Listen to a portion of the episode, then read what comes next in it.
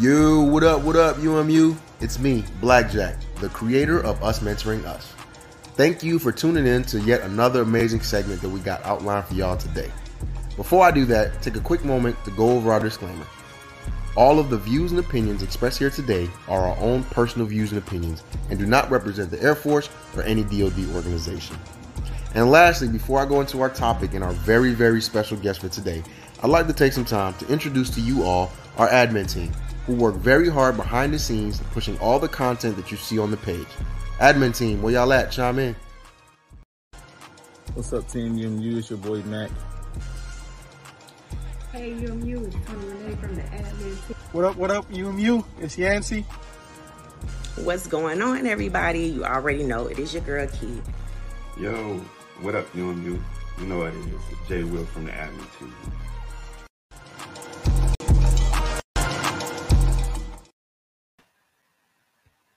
Hey, what up? What up, UMU? I know you're excited about our guest this afternoon. Um, but I'm gonna turn it over to Key. And Key's gonna welcome in our special guest. Say what up, Key. Hey, hey, what is up, UMU? So, you all know we do something called Hot Wash. And for the month of January, it is our National Mentorship Month. And you know the Air Force's theme everybody wins with mentoring. A part of mentorship is being able to get those um, those gems or to hear someone's story and their journey. So we have been fortunate and blessed enough to have the 19th Chief Master Sergeant of the Air Force here with us. That is a mouthful, and I'm extremely excited. So make sure that you enable StreamYard. That is the platform that we are currently using, um, where we will be able to see your comments in real time. So without further ado, I would like to introduce the 19th Chief Master Sergeant of the Air Force, JoAnne Bass. What's going on, teammates? Why, why am I so excited to be with y'all? Like, I, feel, I feel like the next time we have an after pack, like you guys might need to do one of your commercials. And, and I'm telling you, just let us know. Well, let's ma'am. make it happen. That's what we're Right. trying to be. Yes. well, No. excited to be here with you guys. No doubt. So, uh, if I could, uh, I'm going to give the quick introduction of what the hot wash is. So, um, as Key kind of alluded to, uh, we try to do this segment for y'all. We try to learn about people's careers. We try to learn about things they did, what worked, what didn't work, and maybe some things that um we can fix so you won't have to go through those same bumps and bruises uh, as they did throughout their careers. Um, but before we get into the question, we did want to give you, ma'am, an opportunity uh, if you had any, any introductory words for the team before we get into the questions of your career. So I always got some words to say. But, uh, you know, again, what an honor um, to spend some time with you all. Thanks for your flexibility in my schedule.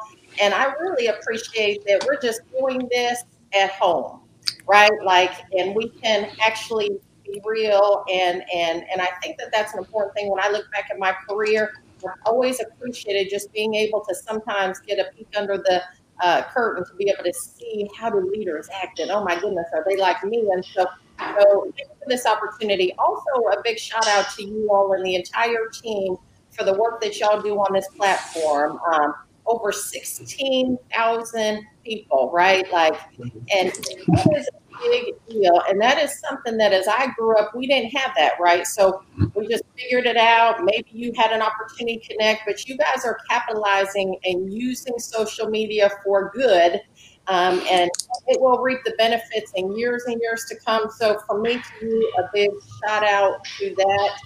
And um, you know, I'm excited. 2022 is going to be a fantastic year. It's already starting off good. And with that, I really just want to get to it so we can talk and maybe also hear from the rest of like I said, don't tease us with a good time. We, we're gonna start. We're gonna start from the beginning. Then we're gonna start you. We're gonna bring you back from day one. We want to know your story about how did the Air Force come about. Tell us about that transition. How did how, how did how did we meet? How did the airmen come about that we see today? Well, so um, most of y'all have heard me say, you know, I'm a military brat. My daughter, wa- or my dad, was a warrant officer in the United States Army. I watched him get up in PT every day, and I was like, um, yeah, that's not going to be able to be me. And so, so, you know, sign up for the United States Air Force. Maybe for another show, I'll tell you how I probably shouldn't be here because I didn't tell my recruiter everything. Um, but anyway, somehow made it in the Air Force to do four quick years, get my GI Bill, and, and I was going to be gone. Because um, I figured four years I'd be able to figure out life. Um, and then I've shared with you all, um, you know, I signed, I re enlisted at the four year mark simply to pay off my Honda Civic nothing more, nothing less. Paid it off. Then about the eight year mark is when I really started to understand what it meant to to wear this uniform, and I realized really quickly about the eight year mark after I had gone to some deployments, been part of some amazing units.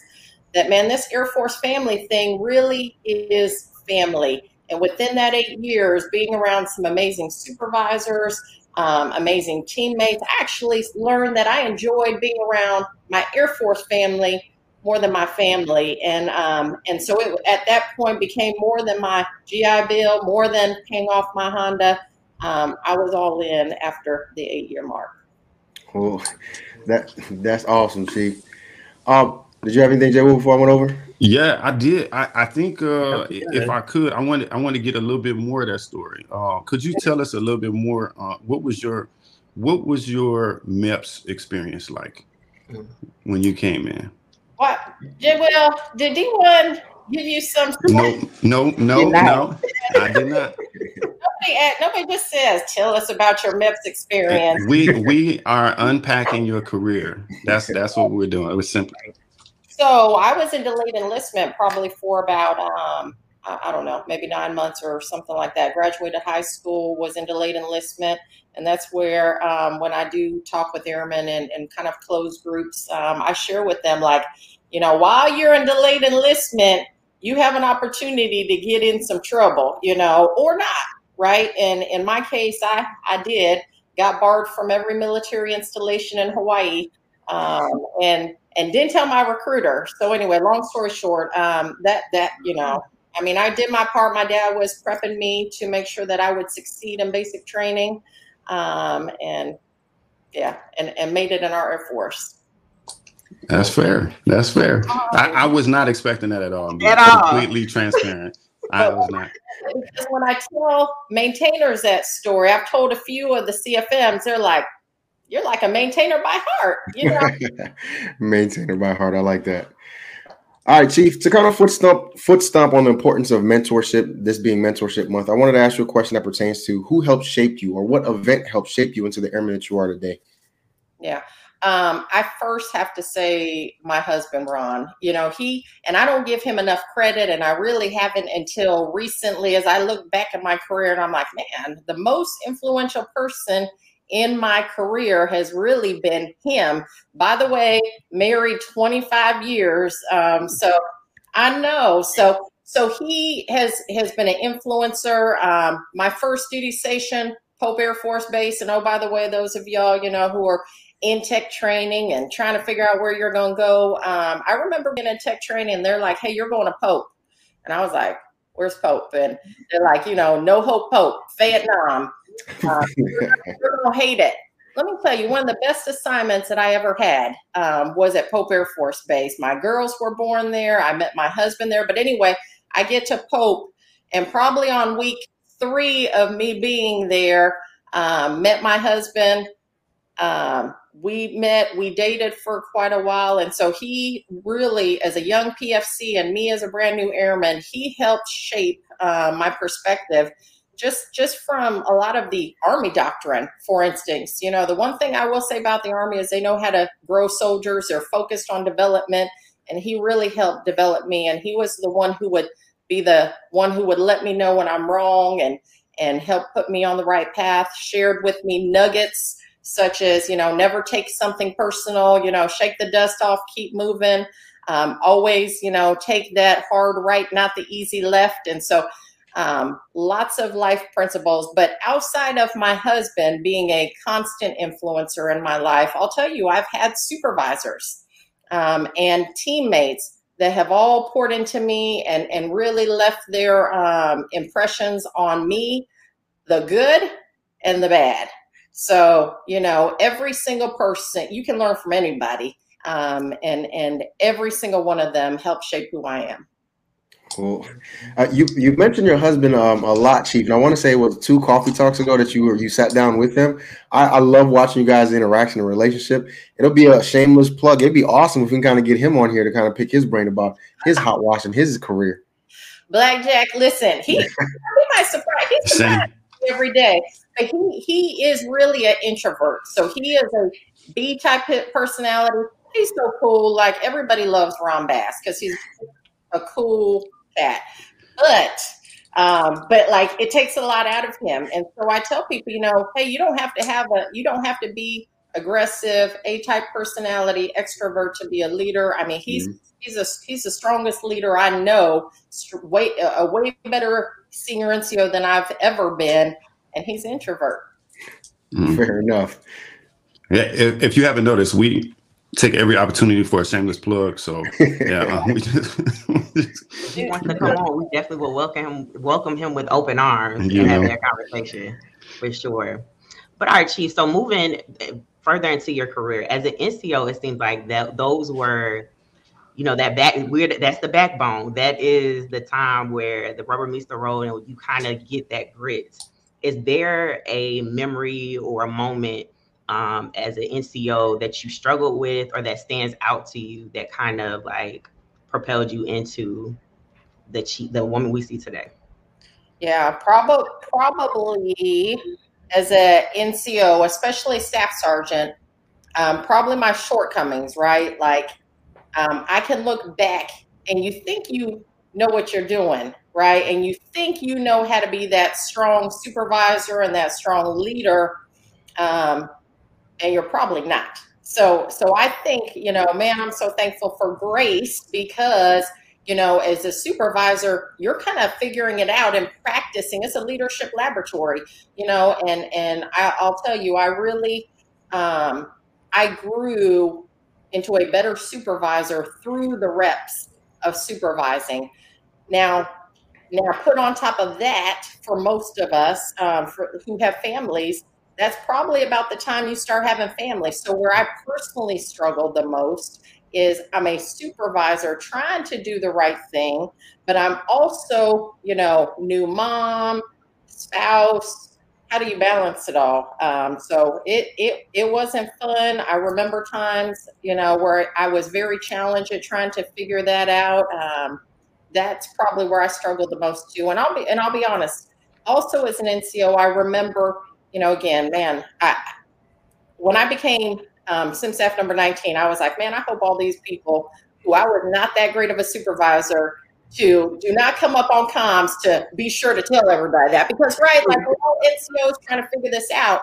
Yep. But one, but I I share my thoughts so that people can be different and learn from me. But I wasn't a great information sharer at the time. I grew up in the time where, like, if you know the information, then you know that's all on you. And and man, when I became a, a senior NCO, like all that stopped. I was I became an overshare because I know what it feels like to not get information. But I was also that person who didn't share a ton of information as NCO. So I had a lot of I had a lot of growing to do and refining. And so my supervisors had to, um, you know, they were integral in making sure that I did refine. Well, awesome, Chief. You brought up an exact point on, on kind of why this, this forum exists is for the the sharing of information. Um, it's funny you brought up the part as far as like growing up as, uh, as a young supervisor. Um, I was having this conversation with my oldest son because I'm an oldest chief, and I think oldest have a unique bond with their parents because you got to realize that your parents are learning how to parent with you.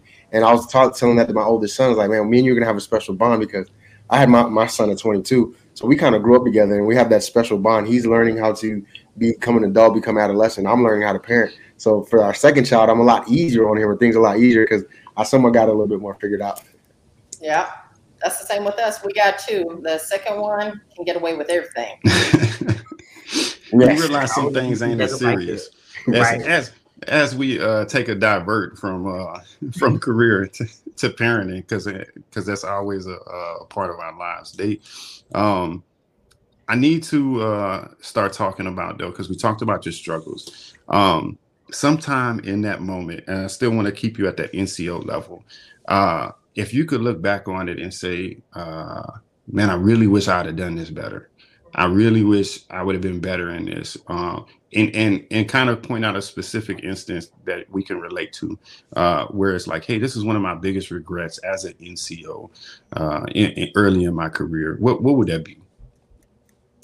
Um, I wish I was a better coach and a better developer. Those things take time, so you got to want to invest in and give that time to develop those around you to be, a better coach. If you've heard also my good teammate, um, Chief Retired Brinkley, he always gives an analogy about are you coaching? Are you refing? And, and that goes at home too. Do you come home and do you start refing your children and, and you know, like doing this? Are you coaching them and growing them up? And so I wish that I had the patience and the wisdom to be a better developer. Because I'll be honest, you know, my patience has grown over the years as, as I've worked, deliberately worked on my own emotional intelligence, but it wasn't there. You know, I was, I was always an A-type personality, very proactive. It's easier for me to just do it instead of me coach and develop somebody else to do it. And if they didn't do it the way that I did it, I didn't think their way was right. You know, it took again reps to start to learn that there's different ways to get there, um, and and it takes time and patience to be able to get after get after folks. Can I throw a curveball at you, Chief? Um, you mentioned some way uh, you found some ways to deliberately work on your emotional intelligence. Can you give us one of those nuggets? What, what is something that you that worked for you as far as working on your uh, patience? Working on my patience. Ooh, I, you know, probably family. Like right, like family see, I can't go out and put Bass business out there, but I, I will tell you, like family, your children will help you work on patience because you're having a great day. Everything yeah. is great. And then something snaps, you know, your kids bring home a D or an F, and all of a sudden, like you turn bipolar and, and you got to learn patience. And so I think through life lessons in the Bass household, I have inherently been a better um, person probably on the outside. But I will also say mindset is everything. And if you have a mindset to be a lifelong learner, if you have a mindset to be humble enough to say, man, I can learn and grow. And emotional intelligence, by the way, was not a thing when I was coming up. In fact, it wasn't, you know, while, while it was, you know, introduced academically back in the early 90s, um, it didn't really start to get broadly talked about until probably 2010 time frame. So as a senior NCO, I started hearing this stuff about emotional intelligence. I was at the Pentagon um, on my first tour at the Pentagon, and Chief Master on the Air Force number 18 was in the seat. And I remember talking to him in his office, and he was sharing with me a book on emotional intelligence because he mm-hmm. said, and, and I'll never forget it he was probably about to cuss somebody out, you know, mm. Pentagon, and he's like, "That's why you study emotional intelligence, Joe." And I said, "All right, all right, okay." So, I started reading, and and I know again, time. We don't have a lot of time. We got to try to balance things. You can Google articles that are two minutes long, three minutes long on emotional intelligence, and pull out some really good nuggets on self awareness self growth, how your um, how your emotions and your communication impact you, and how they impact others, and and and that's really the key. Well, th- thank you for that, Chief.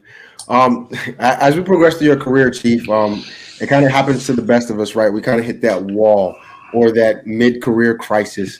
If you would talk to me about how did that look like in your from your career's perspective? How did you overcome it, and what are some thoughts as we're going through your mind as you were going through that mid-career crisis?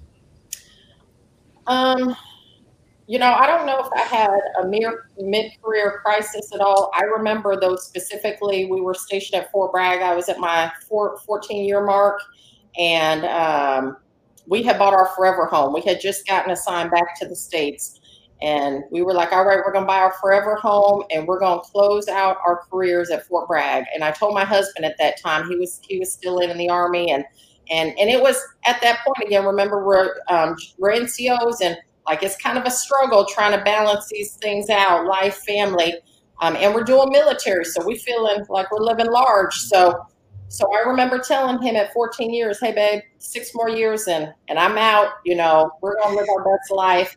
I'm gonna be at GS 12, and like like life's gonna be good." Um, and it wasn't midlife crisis. It was just I think that that makes sense for us. But I'll tell you, I learned from that experience. You never say never. Um, you know, you leave, you never shut doors, right? Like, because you never know. You might be able to, to some degree, try to forecast out. Here's what I'd like. Here's my goals. Um, but never shut doors, people, because you never know what doors or windows are going to be open for you. Mm. I like that. All right, so Chief, we're talking about never shutting doors, and as you're shaping through, and you're like, okay, we're about to pull chops, I'm about to be done. But then, as we see that you still continue on this path, um, did you ever have to burn bridges with any yeah. number of people or any type of lifestyle or anything within yourself?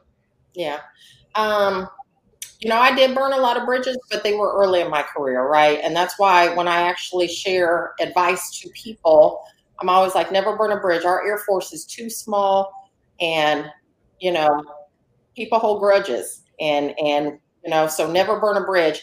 I learned that lesson as a senior airman when I remember, um, you know, you have hype men around you, right? Like so. So here I here I am, senior airman and and the rest of senior airmen are around me. And at that time in life, this was in the early 90s, we felt like we were working the hardest. Okay, like just hands down, oh, you know, senior airmen, we in the sweatshop and we're working hard, and our NCOs walk around at that time with coffee mugs and check on you. And, you know, that's what it was. And I remember all the people around me were like, yep, these NCOs, and yep, this is what we need to say. So here comes my supervisor and he walks up to me and I was like, Sergeant so and so, don't you feel bad? And he said, Bad about what? And I said, Bad, you don't work. And like everybody else turn around. I have to adjust. Long, long story. It's a long story, but long story short, I learned at that time never burn a bridge because I was a, you know, not so wise senior in an E4 talking to a NCO in that way, probably not the best thing to do. The delivery was horrible. Like everything was horrible about it. Man, that's that that supervisor who was good by the way, right? Like took it, you know, took it to heart and and for years and years kept that with with them. And when I would see them at career field um, events, even after we PCS, I'd be like, "Hey, sir, so and so," and I'd want to go give a hug. And you know, he remembered that snotty nosed senior airman who, you know, really put him on blast like that. It took years to build that bridge back, mm-hmm. like years. And finally, now, fast forward 20 something years later, I'm a chief, he's a chief.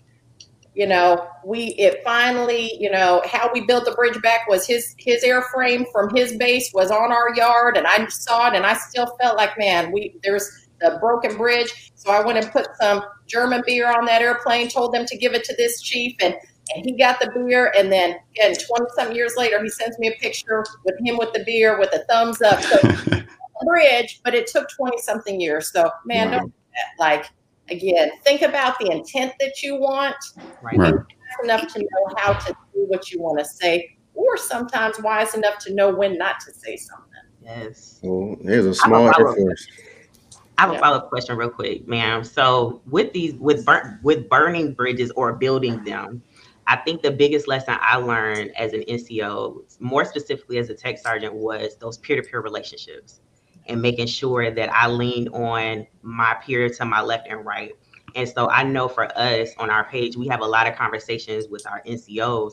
We try to make sure that we plant those seeds because you know a lot of times they chase stripes or they are so caught up in this force distribution of having to compete with each other. We're like listen you do what you're supposed to do. It all will work itself out. And so a lot of times they're like y'all don't understand because this is so new. And i'm like no it was probably just called something different you know, back then or whatever. So during your time as an NCO, did you experience that with the the peer to peer relationships, and how did you, you know, have those peer to peer relationships and yet stay competitive?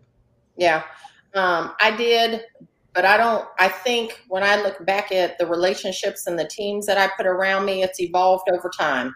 When I was younger, I like to be around people who thought like me, who acted like me, who looked like me. And that was what I felt like it was a strong team. As I grew, and oh, by the way, I actually did learn stuff at the NCO Academy. You learn about the personality types, right? You learn, learn about the value of all the different colors, whatever you want to call it. But as I grew, I learned it's not personal. Like friends don't always need to be part of the team, professional teams that we're building. Like, mm. it's probably best not to because, again, it's about business and you've got to put the best people around you that complement you and sometimes are most opposite so that you can, again, be well rounded, like an Ocean's 11 scenario. And, and, and so, you know, if you're comfortable in who you are, you're not fearful of competing against anybody. And when when that person rises and that person rises, we all rising. Come on. Oh, come on. You let that one set in. So Black, you wrote that one down. Did you? I seen him we, just it's looking. recorded. Like, we can go back and watch it because I'm still, I'm still taking it in myself. You have a job. One. You sitting there watching like we can't see you, like you're not on the line. I'm lost in it. She had me. She had me at the words. I, I need to. Uh, now, now I hate skipping around, but I feel like before we miss this opportunity because we're we're right now we're still at the NCO point in your career, and you mentioned a lot of things with family at the NCO and some struggles, uh, and some things we talk about is parent guilt. Uh, so I wanted to ask you, um, did you go through any of those struggles uh, when you're talking about balancing your career versus your family and then making decisions? How did you overcome those? Like, uh, yeah. is that a thing? You know, uh, at, we're, we're talking about the NCO time frame. Absolutely. So for me, I called it mom guilt, right? Like mom guilt is real. You know, like many of the parents out there, you get you're bringing your kiddos to work, you know, because you didn't finish your project. And so I had, you know, there was a spot under my desk, especially when my oldest was young and in the CDC. That was during 9 11. Um, and when 9 11 happened, you know, my kiddo had to come to work with me. I had an Army husband who was busy doing his thing. I'm focused on my thing. And so both of us would do our best to take turns. But um, that mom guilt for me was very real. And so balancing was was challenging, but not just balancing parenthood. How about balancing like marriage and life? And and me and Ron shared this, I think, at our coffee talk. We had normalized, and and by the way, I love that um, like this series is what are we calling this series? Hot Wash series. So, so as an ops girl, I grew up doing hot washes, doing debrief. Right. We do that after every Team 19 visit, but even in our family, we do hot washes and we do debriefs. And so to that end, like um, me and my husband, you know, he's busy, I'm busy, we got kids. We would almost debrief in five minutes, and that is all the time we would spend as husband and wife. And then we'd be exhausted and go to bed. So, mm-hmm. like, so talk about like spouse guilt. Like we didn't really cultivate that. There were times where we barely saw each other. And then, oh, by the way, you know, deployments and, and all that stuff. So absolutely it's a real thing. How do we overcome it? Like one, being deliberate about making sure we can acknowledge that here's a pull, here's a challenge. How, how do we get after it? You know, for for the marriage piece, we we are pretty open about, hey, we got marriage counseling from the chaplain several times in our career. Um, mm-hmm. for, for the parent piece, we started to include our children and some of the stuff that we did at work. Um, but I was also very deliberate about talking to teachers or daycare providers to say, you know, I'm a working parent. I need to know like what is important that I can't miss for my children. Like you have to tell me so that I can never miss the big stuff. I'm gonna miss a lot of small things, but I never want to miss the big things. Mm. Um, and then it doesn't go away as NCO. Like probably we saw that struggle even more um, within even the past years, and even even coming into this position. we were like, all right, had and ha, again, this is that deliberate piece. If you, Right. if you're not deliberate, if you don't communicate, then you can't fortify your house. And so when we PCS here, we're like, how do we fortify this Bass house? So that, so that was that deliberate planning on, you know, we got to come out of this, you know, even stronger than before. Yeah. And and and I, I definitely want to touch on a point that you made in there that I don't think we speak on enough, uh, which is there's not a gold line in in in this. There's not a finish line as you're trying to work through these. It's just uh, continuously working through to get better at every challenge as it comes along, uh, whether or not it's parent, spouse, or whatever. And I think sometimes when we look at these situations uh, where now we talk about parent guilt, and like you said, spouse guilt, we think that there's a finish line. We think that there's going to be a point where you're just going to figure everything out, and then you don't have to figure anything else out. And and I like the the, the point that you touched on with that. So, um, uh, so with that though, uh, we could get back on track and get you in your career. Uh, it's time to transition to senior NCO. So we talked about NCO. There was a struggle transition into NCO. Um, you're transitioning now to senior NCO. What was one of those challenges or struggles that you had when transitioning to senior NCO? Um, probably the shift um, of really understanding what my role was, and that my job is to care, feed, develop, coach those under me. Um, and oh, by the way, you probably won't get any attention, and that's okay because that's not your job, that's not your place anymore. You got to grow the people around you. That was probably one of the biggest challenges in transition. Um, is just understanding that mindset. But once you once you really kind of take off that self hat and put on that hat to be concerned about others, then I think it's um, easier. Well, Chief, um, just to go back one second, you mentioned um, as far as trying to include your kids into what we're doing, it's gotten to the point now that I've explained to my kids what EPRs are. They know the season. They they talk to me about them. So we're we're trying. PRS. I'm impressed. My son knows what the the PDG is. When I would bring that book out when I was studying for master, he was like, "Not that one," because he didn't have any pictures. But I would read it to him like there were pictures, and I'm like, and then they said, it was like, "There's no pictures. I don't like that one." But Chief, I really want I wanted to hit on something really fast. So when we interviewed Diamond One, he the kudos that he gave to you and the whole entire team 19 was one that you all complimented each other, where you guys were opposites. The other thing that he said was you were extremely intentional on if you all had to travel that they at least had the weekend. You wanted to make sure they got back on the weekend um, to have time with their families. And so I intentionally check in with a lot of senior NCOs that are on our page. And so from that conversation, it allowed them to have conversations with their work centers because although, you know, the big bosses are at the top, they tell us it's okay to take a knee, it's okay to be intentional about family time. Um, sometimes it's the guilt of that space isn't created for them to feel like it was okay. And Yeah. so from that, they felt empowered to say, okay, y'all, intentionally, we're going to stop at this time, no matter what's going on. This can wait, and we're going to make sure we get to our families. And so they sent th- that kudos back because it was like, how how in the world can we do this, especially with COVID? If we're doing virtual learning with our kids, how do we make time? And so they're like, now if Diamond One.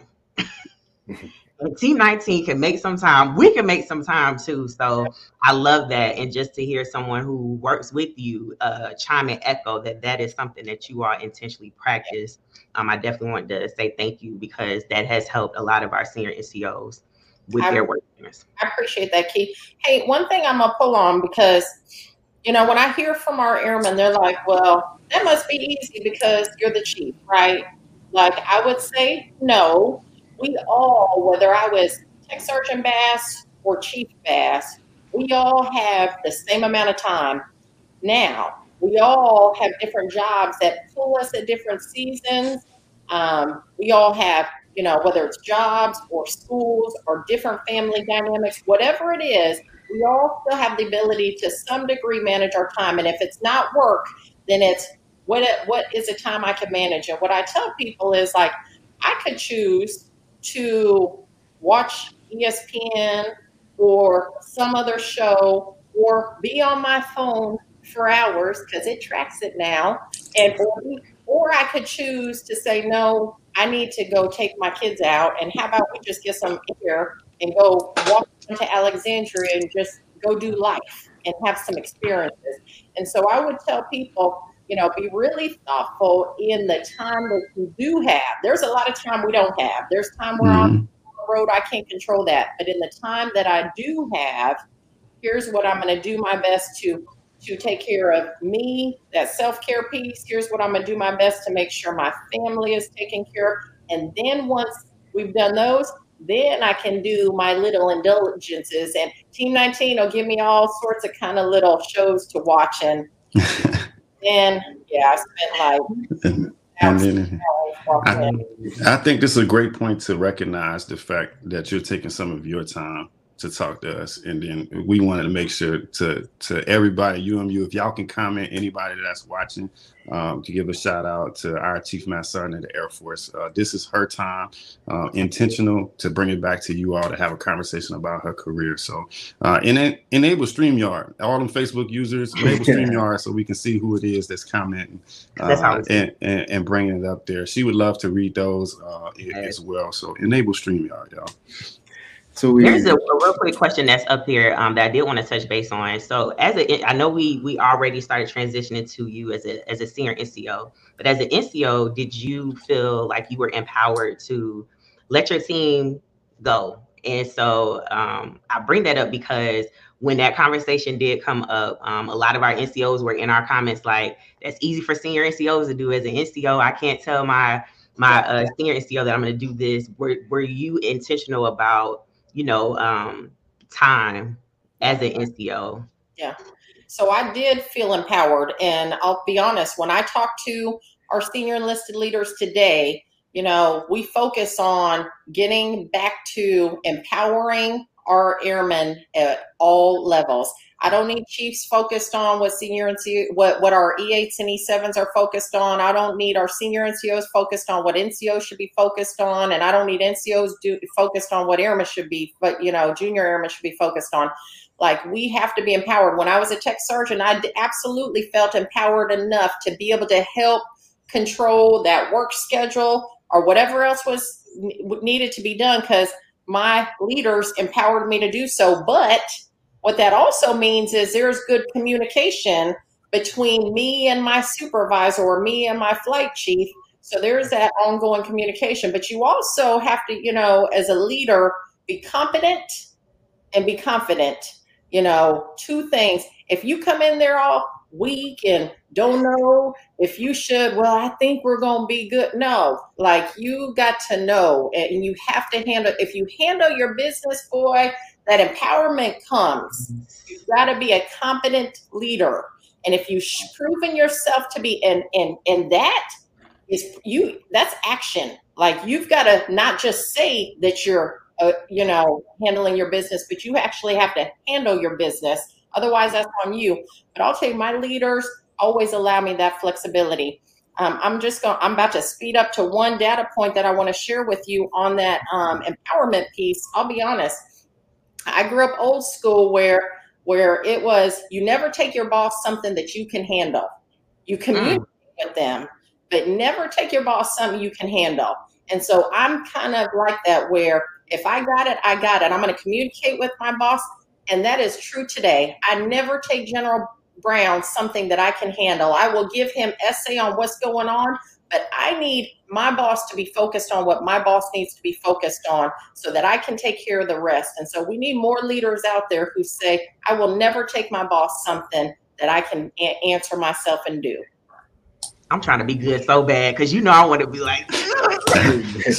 dropping them gems. I love it. I love it.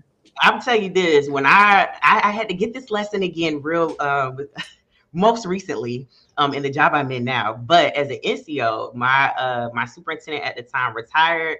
Chief Master Sergeant Reno Hodges, he was like, if you come in here, come in here like you know the rules, know what your folks can do. And he was like, but if you're like, can my folks do da da da da da? I'm gonna say no because you leaving it up to me versus, hey sir, we have this done, we have that done. I'm gonna go ahead and let these folks stay home, go home, and I'm gonna stay here to do. He was like, you see how that's different? You see how you talk with confidence and you act like you know what's going on? that's that empowerment piece. He was like, if you have to ask me, you're not ready. I was like, okay, I want to be, I want to be ready. So he was like, so talk like it then. So I was like, okay. So when you say that, that definitely rings so true. But you got to talk like you know. I like it. that. It is. I don't know if that was Black who put that on, but I saw the le- a, a couple minutes ago. It said, "What was your biggest challenge?" I, I'm a, if if we don't go back to that, I'm gonna tell y'all. You know, people don't say, "What was your glass ceiling? What's been your biggest challenge?" My biggest challenge, hands down, was me. Like mm-hmm. not not anybody else. So when people say, "What what was your glass ceiling or your biggest challenge?" It was my own self-limiting beliefs. I didn't grow up in the Air Force where I saw female leaders. So so again, me. So don't let you be the reason why you're not excelling. Well, man, don't let you be the reason that you're not excelling. I love that one. Say that one more time. I I love that one. Yeah, I'm Don't right there. on- Be the reason why you are not being your best. Again, self-limiting beliefs, and, and that's that mindset, man. You got to control your mind. And and also again, control your mind. Don't take things personal. You know where you're supposed to be better than anybody else. So don't let you be the reason why you're not your very best. I love it, Chief. I love it. All right, so let's circle back into to your career now. So this question is going to be more a uh, whole career encompassing question. So if you were at the, let's say you're at the at the fire, uh, and you have the little grandbabies around, and you have to share one of your fondest memories from your time in service, what would that memory be? Oh, It seemed like that. Hard stuff. Um, I don't know that I can. I'm gonna be like Diamond One, Uh, so I know all the people y'all have had on here. None of them short. Like Todd Simmons, you know, Neto, like they all like. My kids are gonna be so tired because I got too many stories. But I'll be honest, I feel like I'm living probably the best of times right now. Sometimes myself um, and all of Team 19 pinch ourselves at the at the at the opportunity that we get to serve in this capacity and see some of our airmen. And so there's too many fun stories that we're sharing and wonderful opportunities. And most importantly, the ability to be able to change the trajectory of our Air Force is just is pretty empowering. Cool. Fair I enough. love it. All right. So, in, in, in an effort to try to get an answer out of you, Chief, um, I'll, I'll rephrase the question as far as not the overall, like, say, fondest memory, but can you share with us one instance that you connected with an airman that stayed with you? Um, man, y'all need to give somebody some warning. Um, I mean, there were, there were lots of instances. Here, here's one. There, there was an airman, in fact, that I didn't even know that I didn't remember a flight follow. But I was a wing commander um, at the time at Fellow. And um, we always have opportunities to be able to, um, again, impact people's career, either positively or however it's going to pan out. And I'll tell you, while we're moving fast, the one thing that I always slow down with is anything that has to do with um, careers and impacting lives. And so I remember taking home this particular airman's package um, because he, the airman was separated. Like the, the person was rolling out, you know, fraudulent enlistment, et cetera, et cetera. And I was reading over the package. Well, we had empowered an MTL to really after it. We empowered all of our MTLs. And this particular MTL said, hey, you know, sent up a, a, a note through their chain of command and said, this particular airman needs to stay in our Air Force. And, and here's the story about this airman. Here's the potential that we see in that airman. And I know the rules say separate this airman out, but we need to keep this airman in. And I remember that airman came in, um, sat at my in my office, and we had a discussion. And so then I went to bat to the wing commander to keep that airman in. And then um, and then you know the wing commander kept him in. And so I you know I didn't flight follow fast forward i'm i'm up in this position it was the time um, it was the day of my ceremony and one of my good friends who y'all also had on the show steve arbona comes up to mm-hmm. me and says hey i got a letter to give you and it was a letter from that particular airman who um, is now a staff sergeant doing great things and killing it for our air force and that staff sergeant never would have been in if that military training leader never saw potential and gave them a chance. So to be able to see um, the impact that we make as leaders is the things I'll probably remember. Changing lives. Just, just changing lives. Okay. I'm trying to take it all in. All right, man. So the last one to wrap this wrap this portion of your journey up. If you had an opportunity to reach every airman with one piece of advice, what message would that be and why? I know that's a long one. Um, I think I would offer focus on character. So if you focus on character, everything else falls in line. If you focus on character, then you're going to be trustworthy. Then you'll be honest. Then you'll live with integrity. You'll be gracious. You'll work hard if you're focused on character. So if you just do that one thing, man, character speaks to every aspect of your life. That is. Love it. Can I steal one more? Can I add it on there? Is it Yes. what's So that's that's that's the advice that that you would give all the airmen. I want I want I want you to give yourself a piece of advice. You can go back and talk to airmen you coming out of tech school with the knowledge that you have right now. And I have to throw a curveball in there. Um, you can't use believe in yourself or that you can do it. You can't say that because we've already said it. What's one piece of advice that you would give yourself? Um, buy is along the way. I would have no. So that's. I mean, y'all made me say I can't get deep. You know, I already been deep. You know, so what I would say is like have some grace on yourself. Don't take life so seriously. But how about uh, be more serious about your finances early on? We've been very blessed throughout our career. We're dual military, but being dual military, we weren't as deliberate. Um, some of us might have had shoe issues, like some folks who are sitting on this call. You see them in the No. background? Instead of Mhm. buying stocks, we buying shoes. So I would say, if I could give myself personal advice, it would be, hey, like early in your life, be more deliberate about your finances and saving, so that you can set your up self set, set yourself up for long term success. And professionally, I would say, like enjoy life and don't take things so serious and have some grace. Chief, uh, I'm, I'm not going to miss an opportunity for the shameless Go plug. ahead. When you mentioned the finances, I just wanted to do drop a shameless plug that we have a segment in our show called Savvy Investor where we pass on knowledge to the force how to start investing early, how to use your VA benefits or veterans benefits to purchase homes along the way to establish yourself a better future. So if you ever have some free time, um, tune in. We've, we've even had uh, Chief Simmons on one of the or two of the episodes of the Savvy Investor. I love that. And let me tell you, the people that you have on, I, this is why I'm such a big fan of what y'all are doing. The people that you have had on your show and the people that I know are all people who are all about growth. Mhm. And there is growth for a room enough for everybody, right? Like, again, so when we start to expand that growth, it's not how well can I do. Again, how well can we all do? Mhm.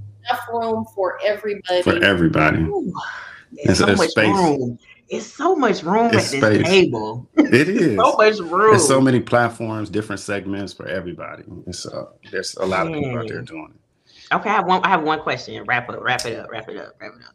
Okay, man. So now with us being in a social media era, do you think that um, you as a senior leader or our other senior leaders are too accessible to the airmen?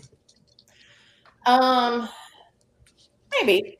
I think you know. I think that that would be a fair assessment. I think that with the social media and the information era that we're in, um, people feel comfortable um, in being able to grab a hold of us. What I would, and you know, that's good, and that can be challenging. What I would say is, again, that gets back down to leadership. Um, our airmen shouldn't feel more comfortable going to the chief master in the Air Force more than they're comfortable going to their direct supervisor. If they are more comfortable coming to me, that's a problem with leadership. So that's that's what I'll tell you, right? Like, and and I don't know if Diamond One shared, but I mean, that was probably the most shocking thing coming onto Team 19 is how many people reach out to my office. And while we appreciate it, because that means, you know, we're doing something right, what what I would rather have is that airmen feel more comfortable with the people on their right and left than they do going straight VFR direct to the office of Chief Master in the Air Force. So, so we all own some of that information space. Um, I lo- what I do love about social media is it provides us an opportunity to information share um, better than you know we've ever had before, and so we have to be cautious and mindful that we are using it for good, and and if we're doing it for that, like UMU, then that's a win. I appreciate it. I definitely appreciate it. Before uh before so that does kind of close up as far as going throughout your career and uh, and we're going to get into what we call our rapid fire segment uh, well you'll have a good 30 second time to answer these questions so we're gonna we're gonna throw some questions at you uh, they'll be uh, about you or your your career, something that it is, um, and then we just want to get a little bit more from you, but we're going to throw a few at you at the same time. You ready to go with it? All right, we're ready. All right. So, and we're gonna start the timer as soon as I finish my As soon as you finish the finish the first question. question. There we go. There we go. All right. How do you recharge? Um, I am known to go to a spa. Any any city, anywhere, TDY. If you see me blocked off for about four hours, it might be because I need to recharge. I need, I need to do that. That's an easy one. That's an easy one. Um, all right. Who is your role model and why? I know you don't want to hear this, Jay Will, but I have too many to share. And here's why. role models all vary their role, right? I have some role models because they were a great role model as a spouse, and, and I wanted to emulate some of that. Or, man, these were role models because they were amazing parents. And then I have role models for people who just inspired me to be a better leader. So I have too many to share. That's fair. That's fair. We'll, we'll give you that. That's one. fair. That's fair. We'll give you one. We'll give you one of those in this segment. One of those. All right. Uh, what is your favorite? What was your favorite TDY and why? Mm. Um, I think that I would have to offer every deployment that I went on. Um, deployment is when you really get after um, creating those bonds with your teammates that you never get before. Um, it might feel like it sucks, but you're in the suck together and you grow a bond that you never get anywhere else. So every deployment I had. All right. Um, I'm twisting this one a little bit because I got some feedback from, uh, and I'm gonna call her out, Chief Pollard. What is one nugget that you learned from your Army background?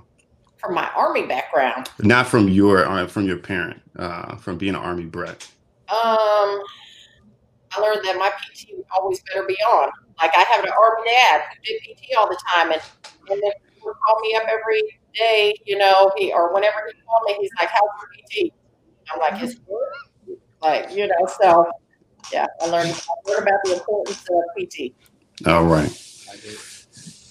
What is the most important leadership quality? Humility. Oh, nice. She's like, I only needed two seconds for that one. That's, Nice. uh, I don't see. Right. All right. Um, what is one of your pet peeves? Laziness. Ooh, uh, Yeah, I'm a, I'm allergic to lazy people. Y'all just y'all have no idea. Come on, allergic. Come on, allergic. Yes. I'm allergic. You got 20 seconds if you want to expand on that a little I'm allergic. So, like, again, you either going to live with purpose or you're just going to be haphazard and let stuff happen and wonder why it happened. Like, you either need to be purposeful or you're not. Mm, mm. Write that down, Black. There you go. Write that And he ain't doing nothing. He was sitting there. I'll just just watching. be gotta listening like y'all listening. These are recorded. We can go back and I'll write these down.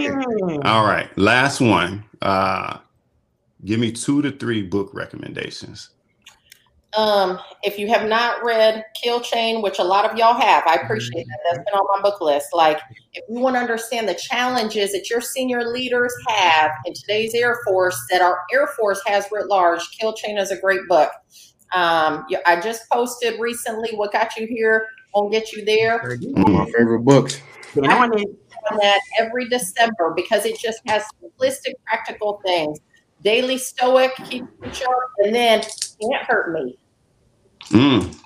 Good one. Nice. I don't condone the language, but I, when, I, when I listen to Can't Hurt Me on Audible, I feel like duct taping my knees up and running 50 miles. Like, check it out. Awesome, awesome. All right, so this is the part. Our show is kind of wrapped up now, Chief. So again, thank you for taking the time um, to come and share your thoughts. Um, before we wrap it up completely, we'd like to turn it over to you to share some final words. Hey, this was fun. Like, th- thank you again for um, having me on here. But more importantly, thanks for what y'all do for um, for all the people who um, are part of UMU. Like, this is a big deal, and you will never really fully understand all the nuggets that people get that really are impactful them for years and years to come. Um, what I would just leave everybody with is like, be focused on running your race. Like, and your race is not my race. It's not Jay Will's race, Blacks or Keys. You got to run your race. Love it, love it. It All just, right, it just naturally flows. It just Key, what you got before we wrap it up? What you got, Key? I, I don't I just I'm trying to take it in. Man, we just we thank you so so much. I we we it's just this is truly an honor and a privilege and to be able to um, sit down with you during mentorship month means so much to us and um, i just thank you so much for making time for us intentionally um, for us to just kind of unpack your journey and see it from your perspective and i just i just appreciate all of it thank you so much Yeah. What you got, Jay Will?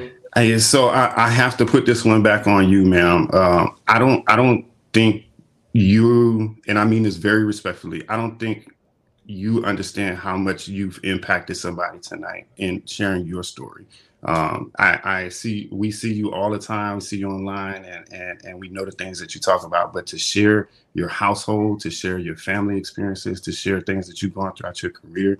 Um, we probably won't even know till 20 years from now with potential next chief master sergeant of the air force on on potentially watching this conversation. So respectfully uh like i'm going to put that back on you ma'am. Thank you. Uh, genuinely from us uh from the whole umu team uh yeah i might a little bit. Look i'll post a comment Right, on the might thing. cry. hey i might what's called like because because we we look at these conversations sometimes and we're just like oh this was fun this was cool you know whatever but i don't think we really recognize how much um, you've probably impacted someone. Them seeing you in your home them seeing you just as a person as a human being i think that's just the most impactful thing. So uh, for me thank you uh, and black over you I, I'm not going to do anything but echo the same sentiments, Chief. So thank you for taking your time out to be with us. Thank you for sharing your thoughts to all of our page members. Thank you for the support. Not only I, I we see you type in the comments, we see you share your pictures, but the support behind the scenes. Um, thank you for everything you do for us as airmen. I I think my time in Air Force is made better by you in that seat. So again, thank you. Enjoy the rest of your evening. Did you have something else, ma'am? Hey, what I'm gonna what I'm gonna say is this, you know, and and I've shared this broadly to to um, my boss and and to our senior leaders in the Air Force. We get excited of the future of our Air Force, especially when we spend time with our NCOs and especially when we spend time with our CGOs. Like our COs and our CGOs in 10 years from now are going to be the senior leaders running our Air Force. And so what we do, how we develop them, how we coach them, and what we don't do matters. And so to that point, like that's why this is an honor. That's why I mean, easy day. I'm like, all right, you know, an hour with UMU at night, we got this. Because at the end of the day, to your point, Jay Will, like there are people on here, the future chief master on the Air Force or the future chief of staff could be listening today. And mm-hmm. so we all have to do our part to help grow that generation. Cool. All right. So with that, we're gonna wrap it up. Again, thank you, UMU. Thank you for the support. Till next time.